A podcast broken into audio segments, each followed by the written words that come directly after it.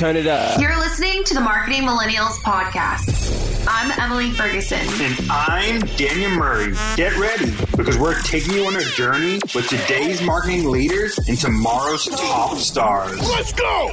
No BS, just a fun, unfiltered industry conversation with the game changers behind some of the coolest companies from around the globe. The one request we tell our guests stories or didn't happen. A big welcome to our marketing fam. Prepare to turn the f- up.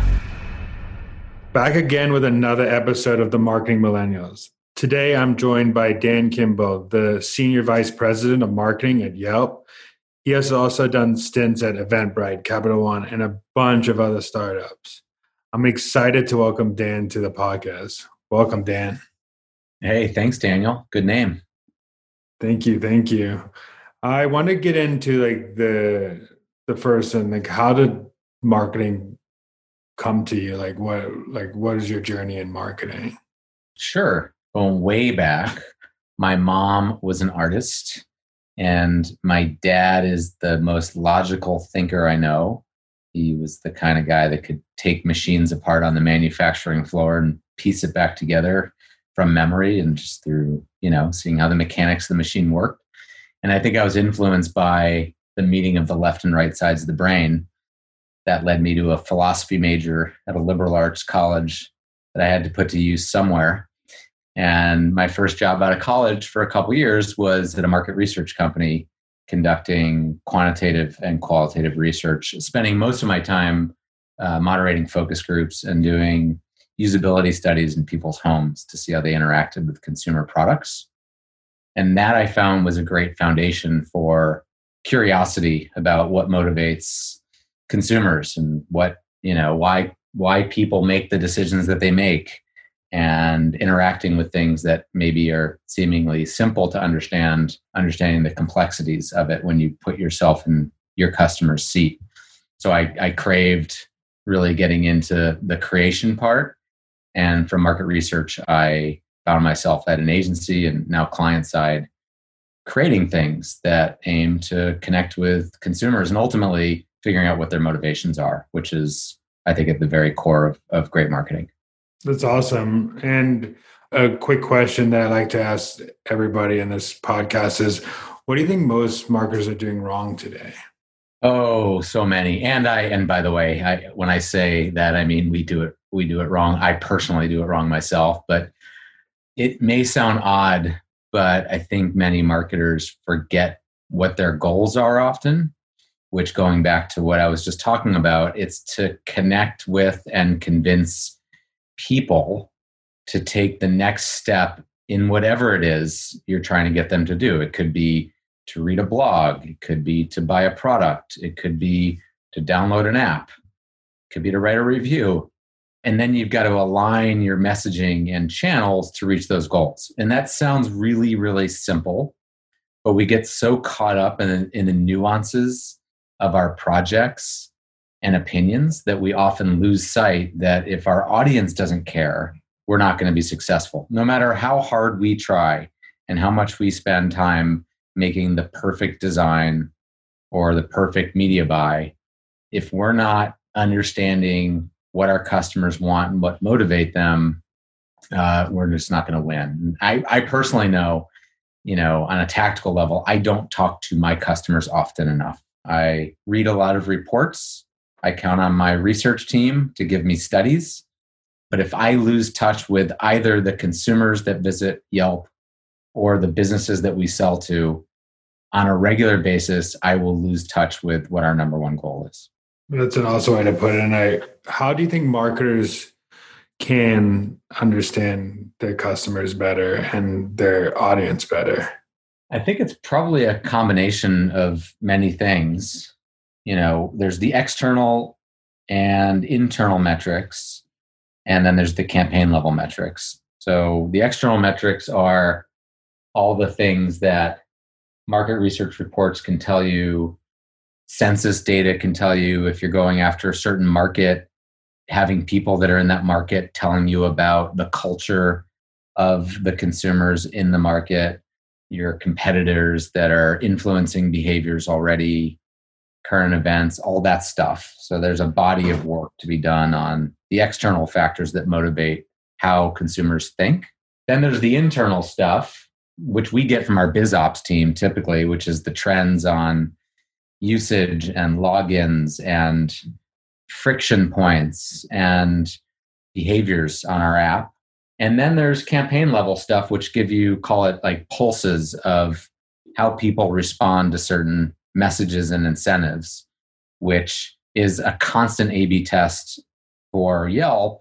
And I imagine for many people in your in the audience right now, is let's see, based on what we know about consumers in Austin who use a competitor and you know have just graduated college and are looking for their first apartment which subject line motivates them more? And from each of those tests we can paint a, a richer picture about what the motivators are for people to make decisions. And so there, there's no there's no one answer to how you learn more about your audience but you should have a list of all those things and make sure that you've got you know your cylinders firing in, in a lot in each of those different areas internal external and and campaign level.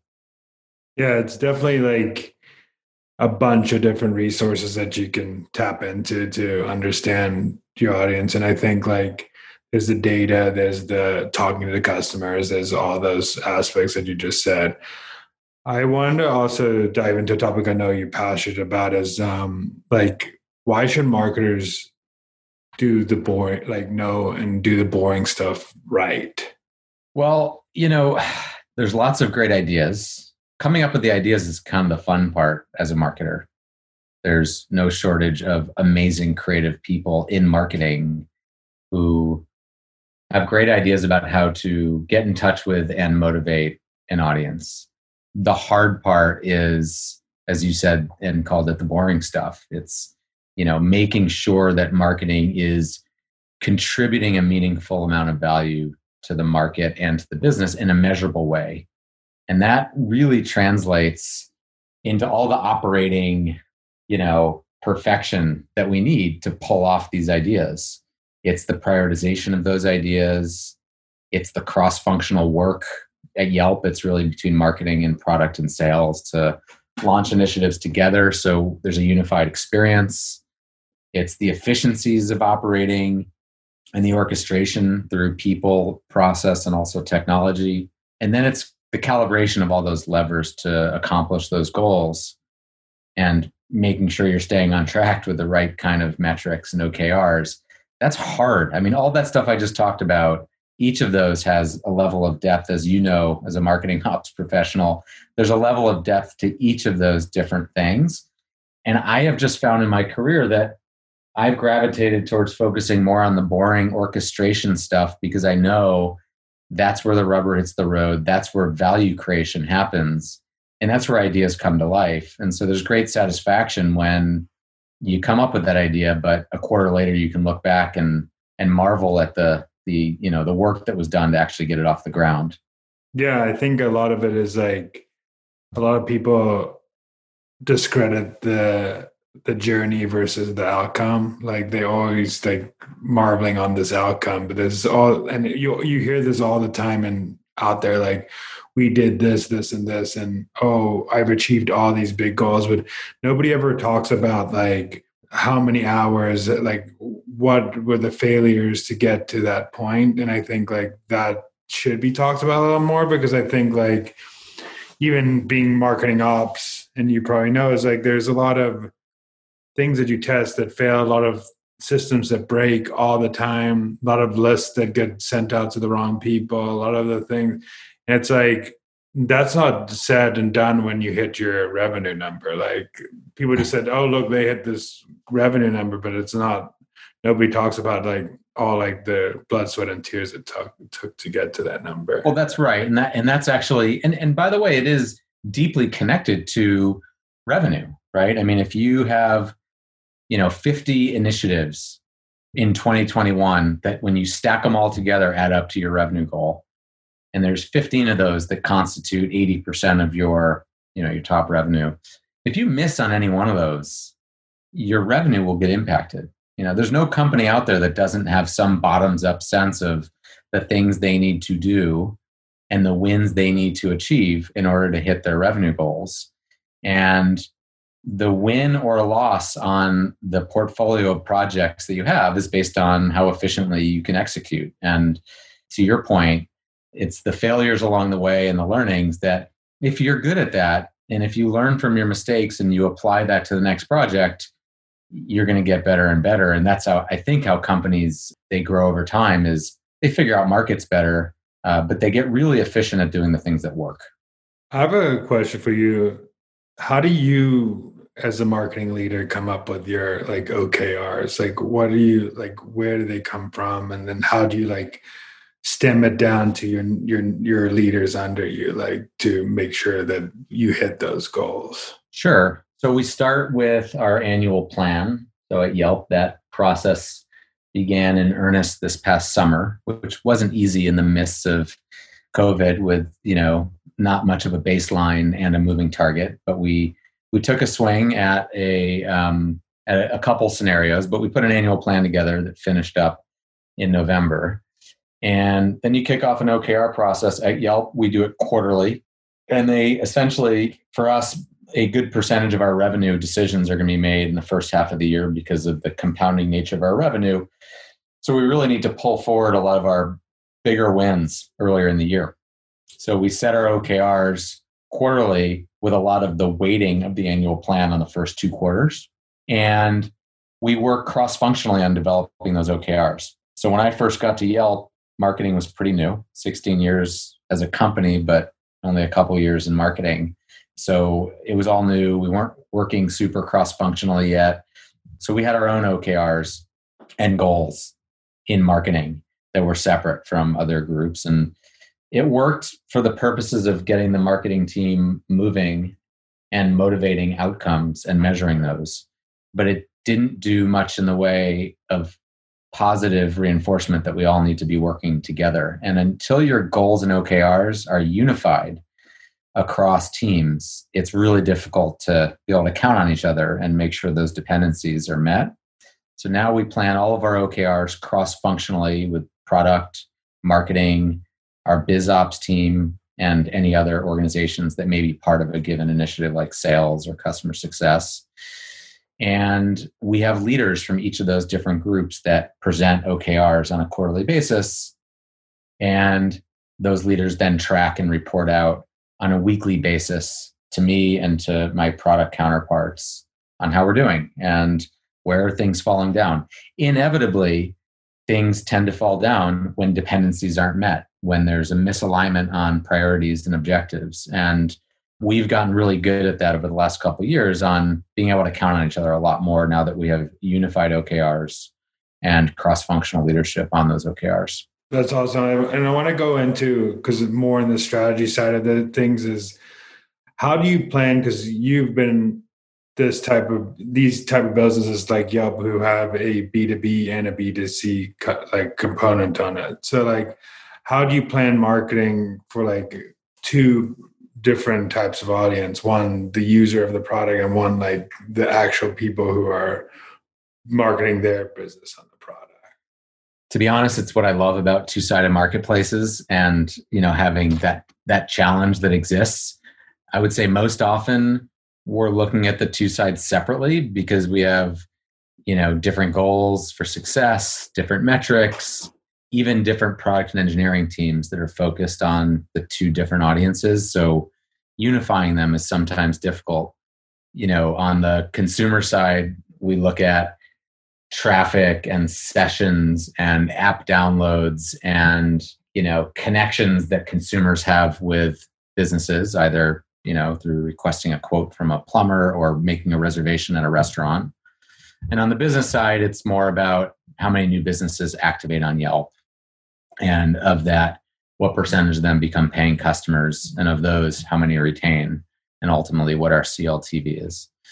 But given we have marketplace dynamics of supply and demand and really it's about how do we connect consumers and businesses at the center there's influence across each and therefore there's programs and creativity that we can institute to make that entire marketplace more vibrant so a couple examples of that an example of businesses influencing consumers is our only we call them only on Yelp experiences. So they're experiences that if you're a consumer, you can only do it on Yelp. You can't do it other places, like our, our waitlist product, for instance, or Yelp reservations. If a restaurant decides to use our reservations product to figure out how to seat diners, they don't use any other system. And therefore, we have a relationship with that restaurant. And in order for consumers to have a relationship with that restaurant, they have to use Yelp. So if we sell enough software to enough popular restaurants in a market, then we essentially win that market because these restaurants have so much influence over consumer behavior and preference and therefore their usage of one app versus another.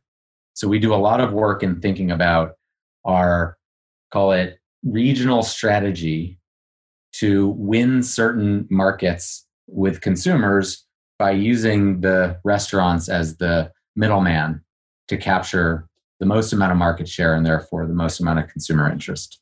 The other example is an example of marketing programs on consumer channels that really influence business owners is our placement of Yelp ads in our own Yelp app. So if we've determined through machine learning models that a visitor on Yelp is probably the actual business owner because the frequency with which that person is visiting that business page we can identify that that person is probably with like 98% likelihood that that person is the business owner. And we then market to that business in the consumer app in a way where only that person can see that advertisement or that piece of content. It's one of our best channels when we say hey it looks like this may be your business. You want to make it look better? We have products for that. And so there's a lot of ways that we can begin to look across the market using signals and machine learning to build models that help us to do better targeting across the market in addition to in the siloed B2B channels. What's pretty interesting about that, I think it's like if you look at popular, like even social apps and stuff like that, it's like you're basically getting the top creators on the platform to bring their audience to your platform. Where, like, for example, let's go TikTok. Like if you brought a, the top people for, and celebrities and all these things to TikTok, then their fans are going to come to TikTok to do that. And really, it's like your your partnership is going to that that creator, and then you're bringing yeah. the, the, which is a great way to do it. Yeah, I hadn't heard it described that way, but I suppose it is our own version of influencer marketing. You know, the the restaurants themselves are influencers within their local communities and the more they value Yelp, the more consumers will, will, value Yelp because of the things and the utility that we provide with those popular restaurants. So I think that uh, we've never called it that, but I suppose it's it's a very similar uh, methodology. Cool. And what do you think like the the crossover between like the B2C and B2B is? And like like what what strategies do you use that are pretty much the same that you would use in both markets versus like the strategies that are kind of different between B2C and B2B because there are things that for example like B2C come like if a B2B company deployed a B2C strategy it would work. But there are also like the nuances in B2B where there's sales cycles there's like yeah. All those there's actually a, a, person in between a sale instead of like a system in between a sale. Yeah you know there's a number of similarities that are operational in nature of course like the way that we build campaigns and the way that we execute on them. And you know there's certainly teams that are focused on both consumer acquisition and retention and biz acquisition and retention especially in the areas of marketing ops, analytics, infrastructure, even things like video production and content. They kind of sit with the same teams, and so we benefit from that. From a, a channel and methodology perspective, one of the things that people may not know is that a good percentage of the businesses that sign up for Yelp advertising come through self service. And so it's more of a velocity model that doesn't interact with the salesperson. And it's more like consumer marketing in the ways in which we operate the digital channels in the you know the way that we pass data from channels to our websites the way that we capture the information the way that we analyze it and the way that we optimize it through more growth hacking and running digital A B testing as opposed to lead nurture flows for salespeople. So I think it's like we're we're always trying to find places where we can operate with singular teams on singular systems when we have things like that, like customer acquisition on the consumer side and then customer acquisition on the biz side when both are self-service there's a lot of crossover. But to your point there's very big differences as we think about channels in many ways. We do a lot on performance marketing on both consumer and biz but there are certainly many b2b channels uh, in particular content marketing that we spend a lot more time on on the biz side because we know we need to influence we know as we go further up market into mid market and enterprise, there's a longer sales cycle. They are working with salespeople. And so we have to get into the dynamics of you know lead flows and things that you wouldn't have to think about on the consumer side. But interestingly, at Yelp, there's probably more similarities than differences, which is fortunate for us because it means I can build more efficient systems and hire teams that are dynamic enough to handle both sides of the market. So I want to also go into the topic of um, we, we were talking about OKRs, but like, how did you, when we were in planning, how did you consider like 2021 planning with this being like, with COVID being on here? And this is like, what is the, looking at the potential new normal of the state of like the business. And also, you're in an interesting market too, where like, restaurants obviously are struggling right now. And there's also like people there are like those smaller businesses that are struggling because of covid. So how did you like take into account all this stuff and plan for 2021 as a marketer?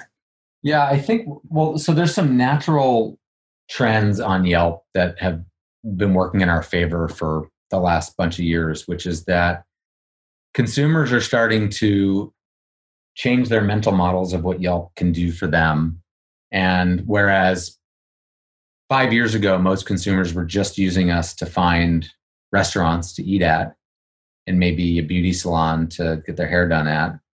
Now, a good percentage of people are coming to the app to do a lot of to, to do a lot of different jobs, if you will, whether it's to hire a service professional, you know, to book an appointment with one of them, to find out information about a totally different type of business it's become more diverse, the use cases on Yelp. That's good for us because, as you said, restaurants are, are hurting. People aren't in many markets right now going out to eat. So, as we think about 2021, it's really been about how do we make sure we're leaning into the to the types of ways a consumer might want to use Yelp, given this COVID thing isn't going away for probably the entire first half of next year, and who knows how much longer. It's going to alter behavior, if not shut things down for at least a couple months going into the new year. So it means as marketers, from a planning perspective, we think about how to light up other categories and how to, both in terms of like short term product wins, as well as campaigns to motivate consumers to do different types of things on Yelp or businesses to come in through different types of promotions in areas that you know we want to get up some some some momentum. So for instance as we go into valentine's day which is one of the biggest restaurant reservation times of the year and maybe it will be next year as well but probably gonna be a lot of takeout and delivery too we will probably not go as heavy into valentine's day campaigns or if we do it'll be focused much more on delivery and takeout than going out to your favorite restaurant and it opens up the possibility for us and, and space really for us to think about what are other things that people around the country think about in February. In the Northeast, it's about snow removal in or pipes bursting and hiring plumbers.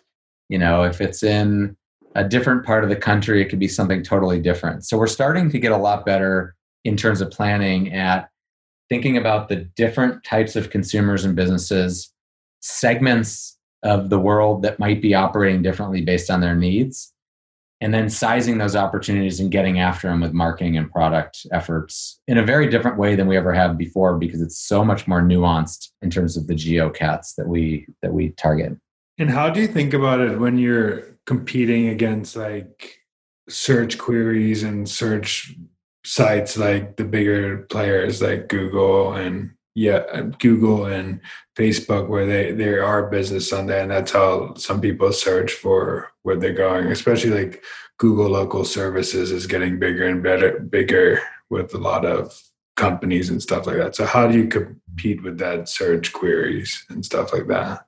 Yeah, I mean they're getting bigger. I don't think they're getting better. I think Google is Google's just kind of there, and that's their competitive advantage. Is if they're there, then people use them. We have a unique advantage in that we have an app that many hundreds of millions of people have downloaded over the years. We have a lot of loyalty in our app, and we're not as dependent on search behavior directing traffic to Yelp for things. Uh, I would say that's probably one of our biggest competitive advantages how many phones our app is on and how engaged our users are. But to get more users using more things, we do need to keep traffic flowing and we got to look at audiences outside of our own ecosystem.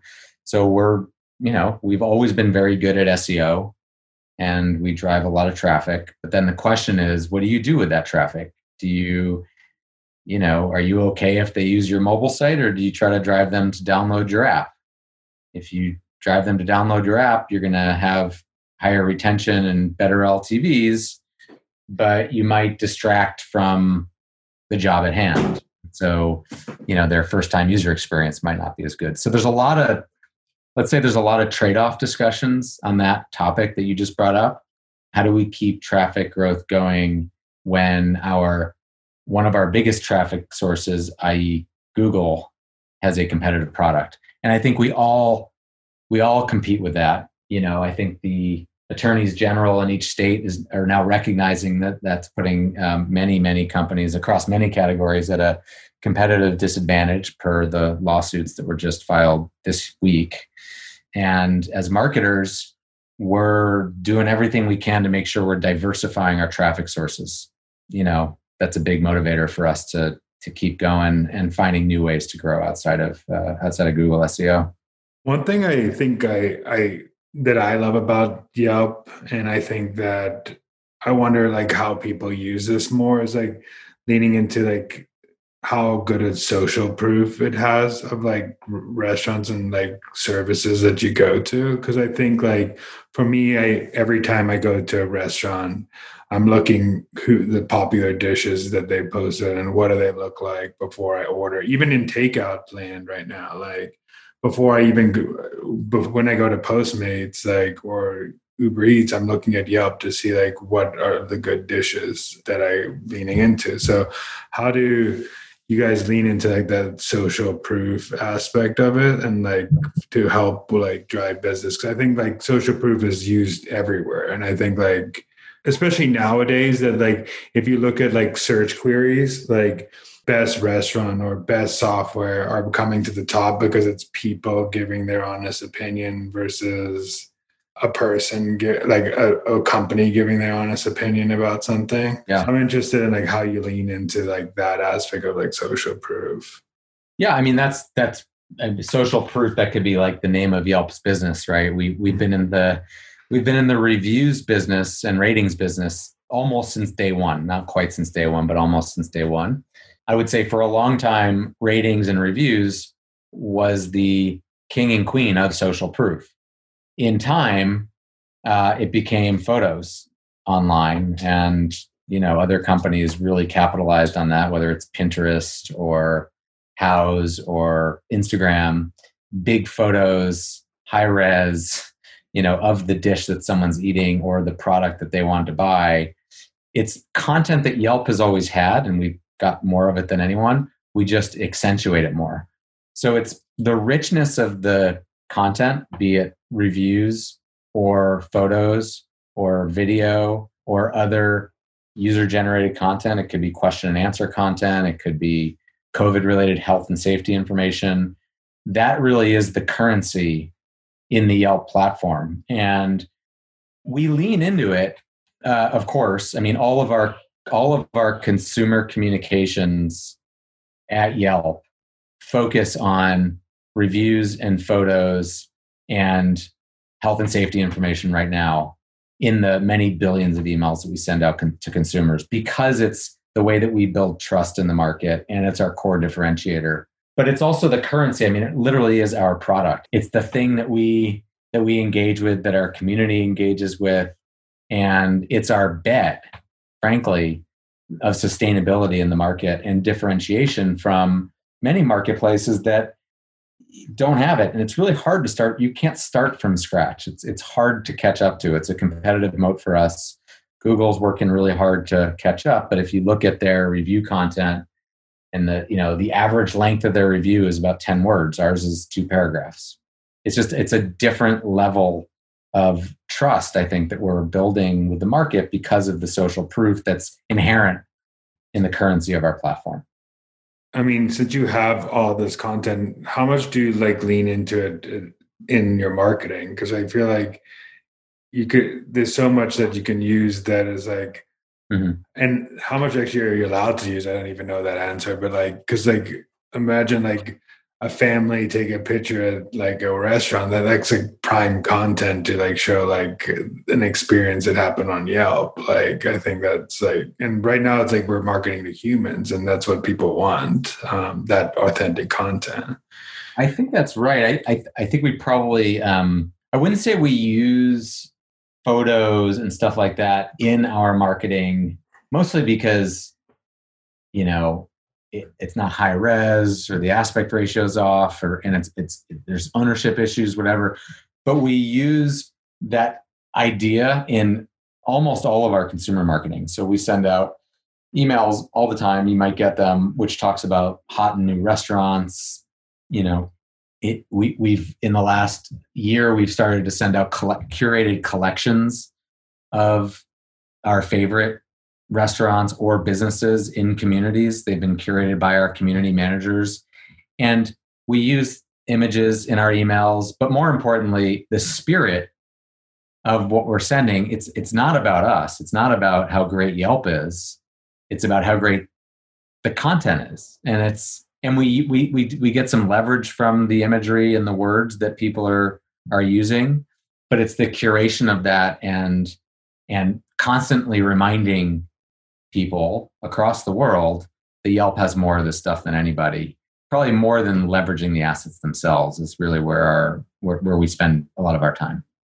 That's an interesting point you just brought up is and I think I want to dive into like using like the words in your marketing, like like using like your consumers' words. Like how much do you tap into that? Because I think like that's I think also a big competitive advantage you have in your marketing too. Is like the best type of marketing I've seen like uses the language of their customers and like your customers are giving you their language all day. Um, like literally, if you want to look up people how people talk about Italian restaurants, you could probably pull up reviews of every Italian restaurant review and see commonalities and use it in your marketing, which I think is awesome because no other company has authentic yeah. words that come into that. So how much do you like lean into that part of it?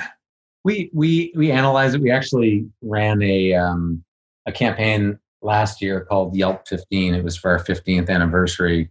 I don't know if the website's still up. I'll have to find it. But it, it's a website that our comms team put together with our data scientists, and it and it looks at trends over the last 15 years since Yelp started, and interesting things around popular cuisines, search phrases, and how they've trended over time. You know, the most popular words and descriptors of 2019 versus 20, you know, 2005. It was really interesting. And we do look at that. We do tap into it. We don't automate the usage of terminology and phrasing. I think that could be an interesting thing to do because essentially you're creating a mirror for consumers and local cultures to connect with the words that are being used in their local communities. I think there's probably more we could do there. I'm glad you're asking that because I often ask how we use our own data to become better marketers and better communicators. And I think there's a lot, a lot more we could do there. Yeah, the only reason I ask is because like a lot of marketing is talking to customers and then using their words. And the best marketing I've seen is like you have a brand voice, but you speak in the language of your customer. So like the language of your customer in LA might be different than the language of your country because there's different slang words, there's different way they say things, there's different ways that they pronounce, even in different countries. But it's just like it's just so interesting to me because you you your platform has gold mine of that. Like other people have to literally go out and mine and ask people for this question, dig for reviews and reviews when you ask for reviews like inauthentically about like your company it's different than like yeah. them giving reviews about a restaurant which is like you're not really like they're not reviewing yelp they're reviewing the restaurant on yelp so. Right. Yeah. Um, yeah i agree. the last thing i want to like talk about is just like the aspect of like and i think this is getting lost in a lot of marketing is like a lot of marketers think of like humans as numbers and not humans because I think a lot of them like people are just saying like let's send out all these emails to a bunch of people and see if we can get the numbers up instead of like how many more customers can we get up it's like we've we've come to this like thing like being kind of unempathetic a lot of marketers have become more unempathetic about like people because we're so data driven that we forget that there's a human on the other side of the phone or yeah. we're actually wasting people's times and we're disrupting days. So like how do you think about that and make sure of like data and like trying to stay human as well? Yeah, I mean I think I think it ultimately shows up in the sustainability of your metrics. You might get short-term impact on just, you know, lots of FOMO and ramming promotions to people, right? You're going to get you're going to get some some impact. But when you try that again, it just gets really tired what we think about, and, and there was no better training ground for this, honestly, than the last nine ten months, where on the business side, and really everywhere, but a lot of it on the business part, uh, business side, we were forced to think about how we presented ourselves. And whereas prior to March, 90% of emails that we would send to business owners was buy now, get $300 in free advertising, buy now, buy now, buy now. P.S. Buy now button. and then that we would just send that day over day in concert with salespeople calling, and we would predictably close a good percentage of those that we were pitching to. But when COVID hit, we had to really shift to offering value in new ways and and really put the focus on building a better long-term relationship with within with and within local communities you know, our, if our customers are playing the long game, which is survival, then what do we have to do? We need to provide value in that survival game. And we had to adjust our normal playbook of acquiring customers at an allowable CAC to LTV ratio, which what you were just talking about, which is all about the numbers, to like one of like, let's be mindful of what's actually happening in the world today. And as marketers, we got to be ready to shift. We need to play the long game as like baselines and your over your benchmarks are really out the window. So, you know, a few components of that were we shifted our content marketing into high gear. We we went far more from pitching products to being advice offerers and storytellers about how other businesses are coping and adapting and ultimately persevering through COVID. We spent a lot of time and money building up a more robust content marketing team, platform, emphasis we gave $25, uh, $25 million in relief funds to small businesses and communities back in March. Uh, we shifted our focus to getting just more up to date information for consumers, more accuracy of information. We've always done that, but we really leaned into that as a marketing team. Um, it benefits the whole community if people feel safer going out. We spent a lot of time working on our highlighting of Black owned businesses on Yelp and making it easier to support and uh, and search for them. That was indirectly related to COVID. I think it had more to do with uh, a lot of other things going on, but it was the overall cultural angst that was impacting local communities and small businesses' impact and ability to operate, frankly. And then this summer, we we began focusing more of our effort on our win back programs, specifically for businesses who had to shut down for a few months because of shelter in place, especially restaurants, and we're opening their doors back up and we wanted to help them get back on their feet so we offered a lot of free products and deep promotions that we would have never otherwise done and it led to some really great things both in terms of customer acquisition metrics nps scores sentiment in the market and retention rates that are now showing up in our LTV calculations. And so I hope and I know a lot of that stuff will be here to stay. It's trained us to think differently. It's forced us to think about some different longer term metrics than the immediate what did we close today? Because it forced us to have patience. And when you're forced to have patience, you begin to look at long term metrics. And it was a it was a forcing function for us. And so I think we've always treated people like humans, but I think we're now we're we're walking the talk a lot more in our marketing programs.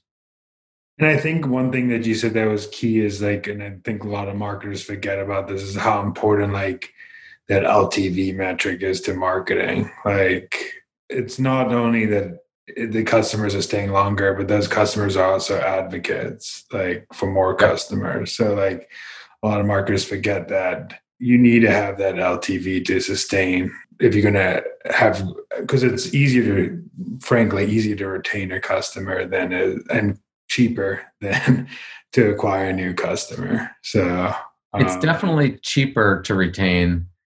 It's sometimes hard. It's cheaper. It's a lot more expensive to acquire new customers. There's no question about that. So we're we're definitely we're definitely focused on the long game because we know that long term that's the right long term with regards to to, to revenue that's that's the right equation. Cool. Um, well, I want to give you a chance just to tell people where to how to connect with you or anything along those lines? Sure. Yeah i mean you can always connect with me by talking to daniel and he'll, t- he'll give you my information. But um, we're a growing marketing organization at yelp. It's really a few years in the making. We're going to be adding a lot of really interesting roles to the team next year from you know consumer brand to data driven uh, life cycle marketing to creative roles, uh, and then some pretty awesome marketing, operational, and infrastructure roles as well. So I would encourage everyone to go to yelp.careers.com and check out the marketing opportunities. And you know, if you see me on LinkedIn, reach out. I'd love to connect. I'll also leave uh, that link in the show notes so people can go and awesome check it out. Great. Cool. Great. Well, thank you so much for coming on. This has been awesome. Learning more about double sided marketplaces and other cool stuff that's marketing leaders are doing. Thank you for coming on. Yeah, thanks for having me. And uh, I love your podcast. So good luck. I'm uh, I, I listen to every episode. Thank you. Talk to you later. Bye.